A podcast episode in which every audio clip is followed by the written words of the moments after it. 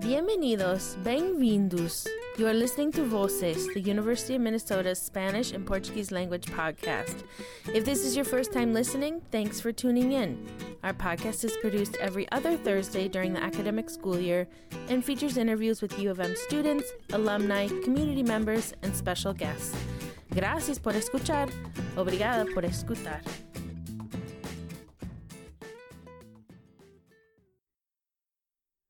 Hola, porque estudiantes, soy yo, Stephanie, con ustedes. Hoy estamos de regreso aquí en la universidad después de las vacaciones de la primavera y bueno, me da mucha felicidad decir que por fin se parece o se está empezando a parecer primavera aquí en Minneapolis. Today we have an interview. Uh, it's in Portuguese. We haven't done a Portuguese interview for a while, and this is a really good one. I'm excited uh, for you to hear um, the interview today with Ana Claudia dos Santos Sao Bernardo. She is a graduate student here in the Department of Spanish and Portuguese Studies at the university, and focuses on gender and race studies. And um, Marilena Matos, my amazing, wonderful, can't say enough good things about her colleague. She um, did the interview with Ana Claudia. I'm I'm there too. You might hear me here and there, um, but you'll hear Ana Claudia talk about growing up in Sao Paulo. Her mom was a domestic worker, and talking about just kind of growing up in poverty and how kind of her past got her to where she is today. Um, so, how she came to Minnesota, how she came to be interested in uh, the topics that she's interested in. And she'll talk about, um, towards the end, she will give us a bit of um, perspective, historical perspective on race relations in Brazil, and talk a bit about present day um, race relations in Brazil, especially with um, the election, the recent election of um, a new president, of Jair Bolsonaro. So, without further ado, I present to you our interview for today. Have fun listening in Portuguese, and nos vemos en la próxima. Ciao! Ah, boa tarde, meu nome é Ana Cláudia do Santo São Bernardo, eu tenho 35 anos e sou brasileira de São Paulo. Hum, fala um pouco, nos conta um pouco sobre a sua vida no Brasil, uhum. a, até o ponto em que você veio para os Estados Unidos. Mais ou menos. É uma longa um, história. Um resuminho, um, um, ah, um resuminho. Ok, então eu venho da. Eu venho da periferia de São Paulo, que são as partes mais pobres da, da cidade. Uh, então minha família é muito pobre e todos vieram da Bahia para São Paulo, uh, que é um fenômeno né, no Brasil, uh, dos nordestinos migrarem para São Paulo em busca de emprego. E ah, então, minha mãe foi para São Paulo, meu pai continuou na Bahia. Ah, minha mãe é negra, meu pai é branco. Também ah, é exemplo de um fenômeno no Brasil chamado a miscigenação ou fenômeno histórico de embranquecimento ou branqueamento. E que mais? Minha mãe trabalhou a vida inteira como empregada doméstica, uh, enfim, todas as mulheres da minha família. E é, como eu era filha única, pelo menos da minha mãe, uh, eu tive como estudar. E eu estudava em escolas que ficavam perto do emprego dela, geralmente em bairros melhores. E foi assim que eu consegui ingressar na universidade. Eu fiz letras Uh, trabalhei no Brasil como professora por nove anos, mais ou menos, e eu conheci dois estudantes que foram dois estudantes americanos que foram ao, ao Brasil através da Fulbright. E foram eles que me falaram dos programas de pós-graduação nos Estados Unidos e me orientaram, né, como fazer então eu fiz a inscrição e acabei passando. Enfim, eu sempre tive vontade de morar fora e esse foi um caminho. Uhum. E foi assim que eu cheguei nos Estados Unidos. Você veio direto para Minnesota? Você tinha planos para outros estados? Para fazer pós-graduação em outras universidades? Sim, eu me, me inscrevi no programa da Fulbright e me inscrevi em mais três programas na Universidade de Illinois, Universidade de Massachusetts e aqui. Uhum.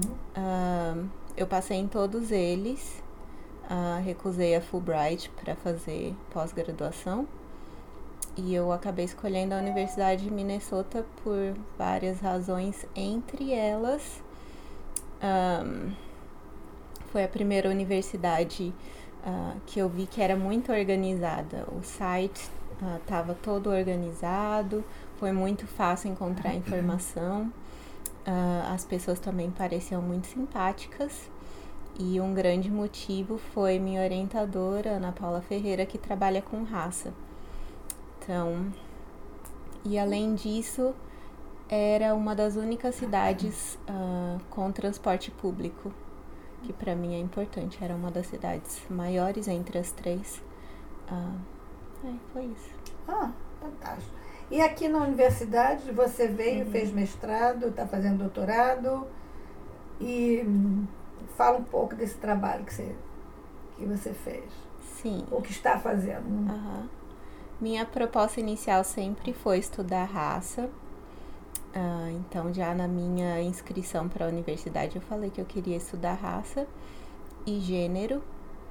Ah, então, foi por isso que eu pedi para Ana Paula me orientar, a Ana Paula Ferreira, e ela concordou. Então, eu fiz os dois primeiros anos de mestrado com uma bolsa do Centro de Estudos Interdisciplinares, que foi muito bacana.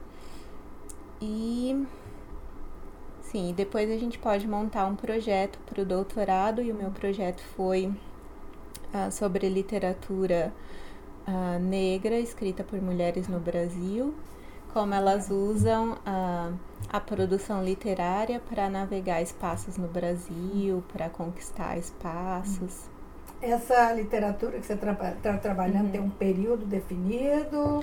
Sim. É contemporânea? É pós-moderna? Ou como é que é? É, é literatura contemporânea, começa em 1960 hum. até uh, os dias de hoje. Tem algumas autoras uh, uhum. vivas, mas começa com a Carolina Maria de Jesus e vai até agora com coletivos literários, Conceição Evaristo. Tem uma parte histórica aí nessa tese? Sim, sim. Um, a parte histórica é muito importante para mim e para Ana Paula também, né? Quem conhece o trabalho dela sabe que ela não deixaria ou não orientaria uhum. nada sem, sem enfatizar a parte histórica. Sim, começa em 1960 que é o, o, chamado Ano da África, em que 17 países africanos conquistaram a independência. E era um momento complicado depois da Segunda Guerra Mundial, então a questão da raça ainda, ainda era um problema, né? Um, além disso, tínhamos a Guerra Fria. Uh, então, o conflito entre os Estados Unidos e a União Soviética e os Estados Unidos tentando combater o avanço do comunismo na América Latina. Então, 1959 é o ano da Revolução uh, Cubana uhum. e tem um crescimento uh, das, das ideias comunistas, socialistas uh, no Brasil então, uh, o Brasil sofre uma intervenção em 1964. Uh, ah, temos uma ditadura militar, infelizmente, para barrar esse avanço. Mas, enfim, é um momento super complicado, né? Complicado para os movimentos negros também, porque o, o governo militar proíbe. Uh, proíbe que se fale de raça, virou um assunto proibido, né? Eles estavam tentando vender a imagem do Brasil como uma democracia racial. Até porque a, a, a ditadura foi influenciada pelo governo norte-americano também, né? Sim. Quer dizer. É isso aí. Ah, e quando você pensa no Brasil de hoje, Uhum. né? É, como é que você acha que esse problema da raça avançou? Eu sei que há é, várias. Não, não, só, não só em relação à raça, mas em relação às mulheres também, de Uhum. maneira geral, alguns avanços. Mas como é que você vê esses avanços? Em que ponto a gente está? Se pode falar também sobre isso de é, branca, branca, Branqueamento. branqueamento. Bom, a gente pode começar com o branqueamento, que foi, segundo o Abdias do Nascimento, que ah, foi um estudioso de raça no Brasil, o branqueamento foi uma forma de genocídio, né? De apagar a raça negra do Brasil, e a ideia era que ah, se negros e, e brancos tivessem filhos, esses filhos seriam, teriam pele mais clara e, e a nação iria se embranquecer. Mas, enfim, é um processo de genocídio porque tenta acabar com uma raça inteira. E E de que, de que época, época estamos falando? ah, de 1930, mais ou menos, a, a escravidão no Brasil termina em 1888. E a partir daí eles começam a falar sobre o problema negro no Brasil, que tinha uma grande quantidade ahm, de ex-escravos agora, né? Mas a partir de ah, 1914, por aí, existem algumas teorias sobre mis- miscigenação no Brasil que falam que ah, se houver essa mistura de raça, o país vai se, embranque- se embranquecer. E ah, mas a partir de 1930, mais ou menos, o Brasil ah, convida imigrantes europeus, imigrantes que eles consideravam brancos, para substituir a mão de obra escrava e também para fazer parte dessa ideia de que o Brasil poderia se embranquecer, né? Por isso que esses imigrantes são, ah, são brancos. Tem inclusive ah, afro-americanos que tentaram ir para o Brasil, porque ah, o que chegava nos Estados Unidos era de que o Brasil era um paraíso racial, que não existia racismo, porque não houve segregação no Brasil. Enfim, chegam os imigrantes brancos no Brasil e fazem parte desse processo, mas ah, de 1930 ah, adiante, esse mito da democracia racial é desbancado em 1950 por um projeto da ONU. E o projeto da ONU tentava entender raça por conta das guerras, né? E, e o, o nazismo, enfim, tentava entender raça e não permitir que aquilo que aconteceu nessas guerras acontecesse novamente. Ok, deixa eu ver o que é mais. Bom, eu posso ir para a sua pergunta sobre Pode, raça? vai, vai, vamos. Ok. E raça no Brasil hoje, né? Que foi a pergunta da Marilene. Então, toda essa história, né, de embranquecimento, estigma de ser negro no Brasil, ah, mesmo com tudo isso, o Brasil tem um movimento, ah, movimento negro forte, né, que sempre brigou por ah, políticas públicas que atendessem à necessidade da população negra. Ah, então, já com Abdias do Nascimento, que é quem faz essas políticas públicas ainda mais públicas através do, de um livro chamado Genocídio do Negro Brasileiro, em que ele lista várias dessas políticas no final do livro, né, como demandas. Mas essas políticas avançam por conta do trabalho do movimento negro no Brasil. Existem, por exemplo, então, a campanha 190 para os negros no Brasil se identificarem como negros, porque até então eles se identificavam de várias formas diferentes, tentando fugir da cara da, É. da tentando fugir da, da negritude, né? Porque no Brasil era uma marca de, enfim, de várias coisas, inclusive de que você não iria conseguir um emprego porque tinha aquela nos uh, anúncios de emprego precisava ter, como que era? Boa aparência, né? Boa aparência. Boa aparência e boa aparência significava ser branco. É. Então, uh, eles tentavam se distanciar da categoria negro.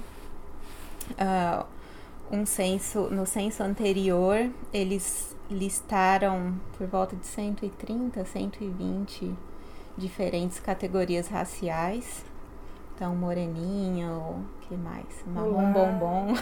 que coisa. Né? Quantas categorias? Cento e, 120, 130 categorias. Eu não lembro o número exato. exato.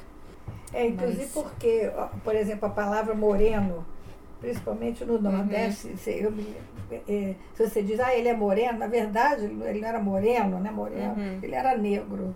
Exatamente. Né? Mas não se dizia que era negro, era moreno.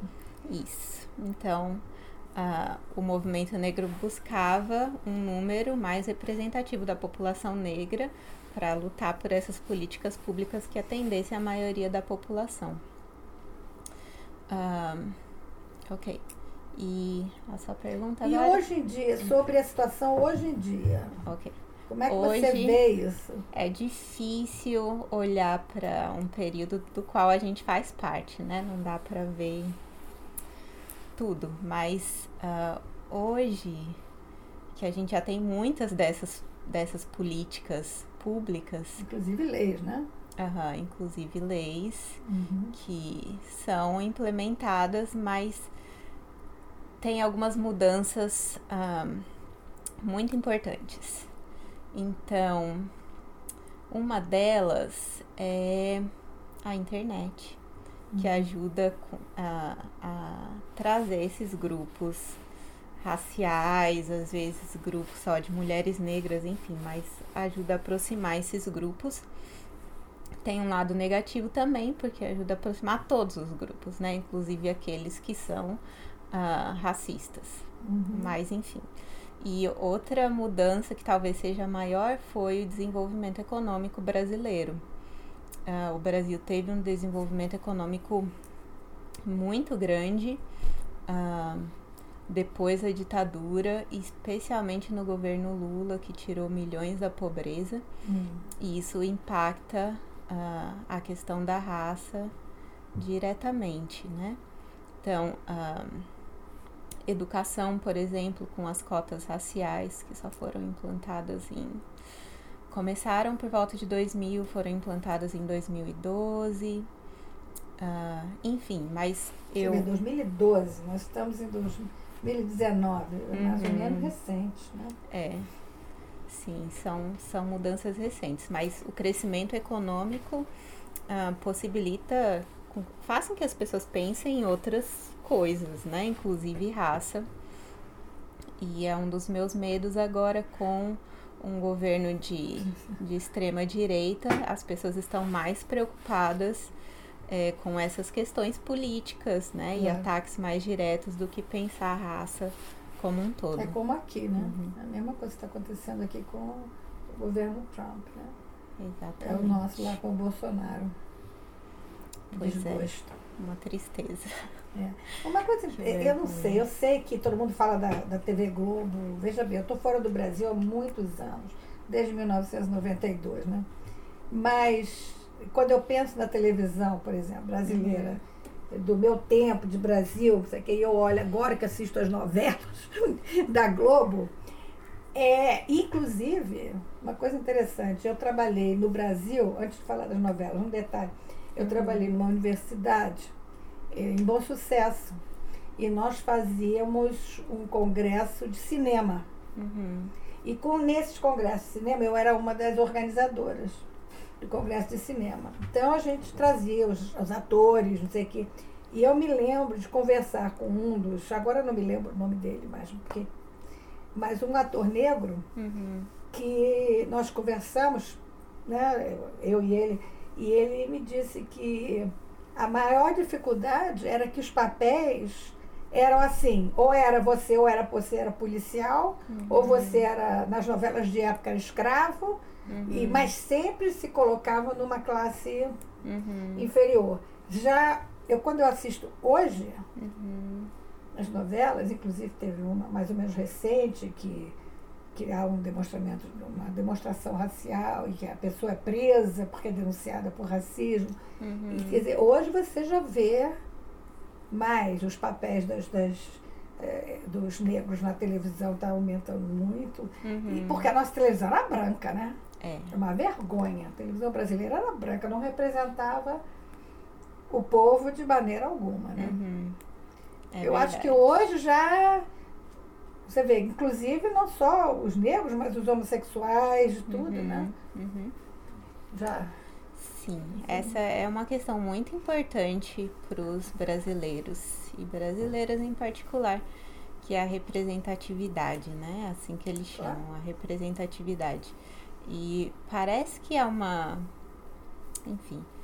Não posso dizer que nos Estados Unidos eles já superaram, né? Mas é, é um problema que eu sinto que os negros americanos não tocam tanto quanto os brasileiros. E no Brasil é, é importante, mas é é problemático também, né? Falar de representatividade, falar de raça no Brasil, que é um país miscigenado, é, é um é difícil. É difícil, né? Tem sempre a questão de quem é negro, quem não é negro, o quão miscigenado ou quão escura sua pele tem que ser para ser considerado negro. Exato, é, tipo. incrível, porque quando a gente faz descrição, né? Uhum. dizer, que- quando eu penso, né?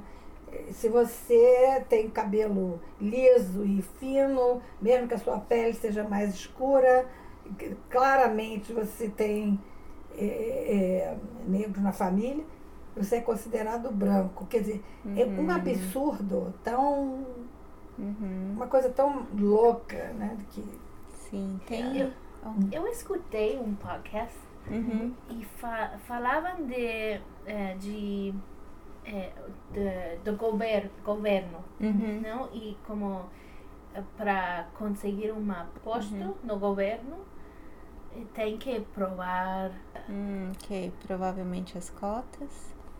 Não. e que que são as cotas? São ah, ações afirmativas no Brasil que reservam uma porcentagem das, das vagas para afrodescendentes, indígenas. Uhum. Falavam que era como uma competição Uhum. Uhum. para para demonstrar Uhum. Uhum. que eu sou negra. Sim, as universidades também passam por isso, ah, por conta das ações afirmativas no Brasil. 50% das, das vagas nas universidades federais são reservadas para pessoas de baixa renda, ah, afrodescendentes, indígenas, tem outras categorias que eu não lembro agora. Você falou 50%. Uhum. 50% ah, nas universidades federais, não são todas. Uhum. E ah, a maneira como essa classificação é feita foi questionada várias vezes, né? Então os alunos precisam ah, mandar uma foto, pela, pelo menos a última vez que eu escutei, os alunos mandam uma foto e uma banca decide se a Sim, pessoa é negra ou não. Isso era o podcast. Falavam Que de loucura. Sim. você um vê? grupo de pessoas.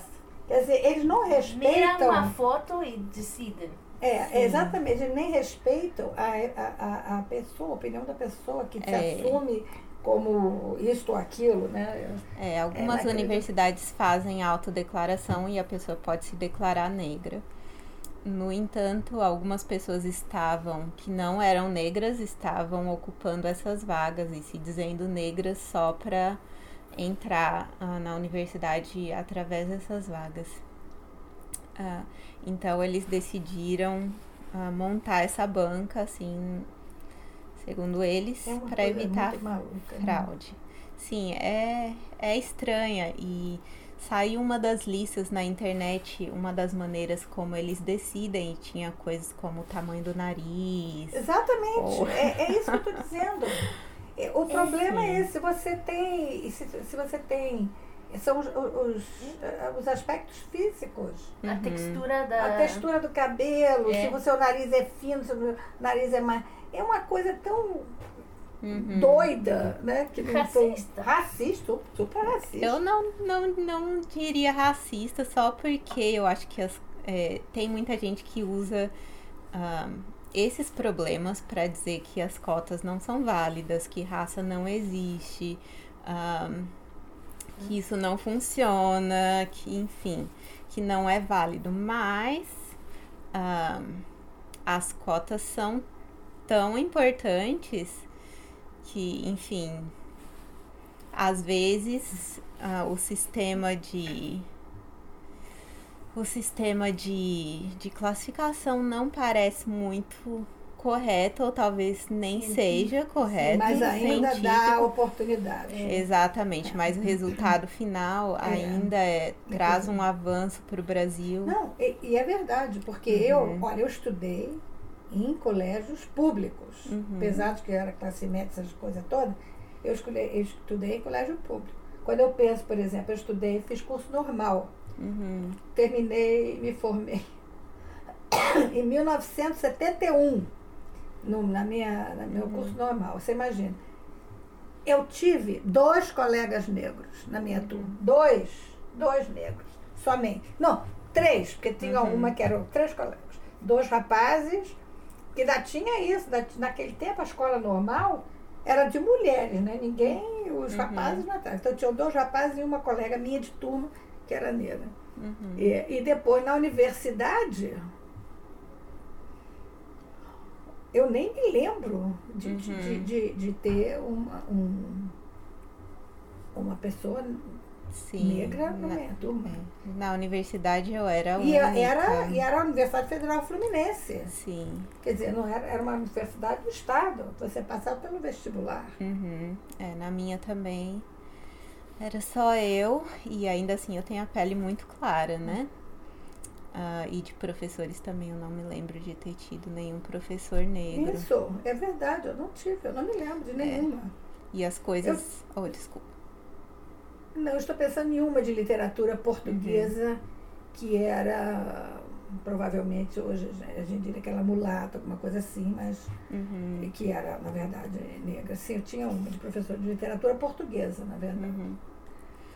Legal, eu não tive nenhuma, mas a mudança agora é visível. Muitos alunos negros na universidade ah, e mudando, né? Mudando a maneira como se ensina, o que se ensina. Ah, professores que são racistas foram acusados de racismo e tem todo um movimento para tirá-los da universidade. Enfim, tá. tá Agora você imagina, diferente. eu que estudei na época da ditadura, Uhum. né? Na época da ditadura. Me formei em 1982 e ainda sob ditadura. Uau. Ou seja, a gente estudava literatura só até o romantismo. Uhum. O realismo, realismo assim, chegava, mas não entrava.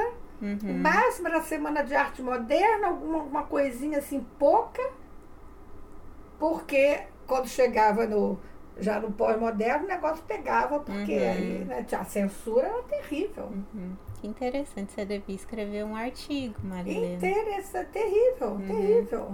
Eu vim aprender coisas sobre, inclusive sobre o sistema político e tudo isso, aqui nos Estados Unidos quando eu vim para a pós-graduação. Sim. Inacreditável isso. Eu também, eu vim conhecer autoras negras aqui. Infelizmente, é uma vergonha dizer isso, mas É, incrível. é É uma verdade. coisa. Isso aí. Planos para o futuro? Ah, sim. eu estou procurando um emprego. Então, sim, eu adoraria Que- encontrar um emprego. Mas o que é o que vo- você quer fazer Uhum. profissionalmente com a sabedoria que tem, a experiência que tem? Uhum. Bom, eu sou professora, né? E, e vou continuar sendo professora. Ahn, mas eu gostaria de ser professora numa universidade, né? E numa universidade boa que me desse ah, chances de crescimento. Mas o mercado de trabalho agora tá um pouco complicado, né? Vamos ver. Ok. Bem, Então, boa sorte Muito obrigada. seu caminho, né? Quem sabe essa oportunidade. né?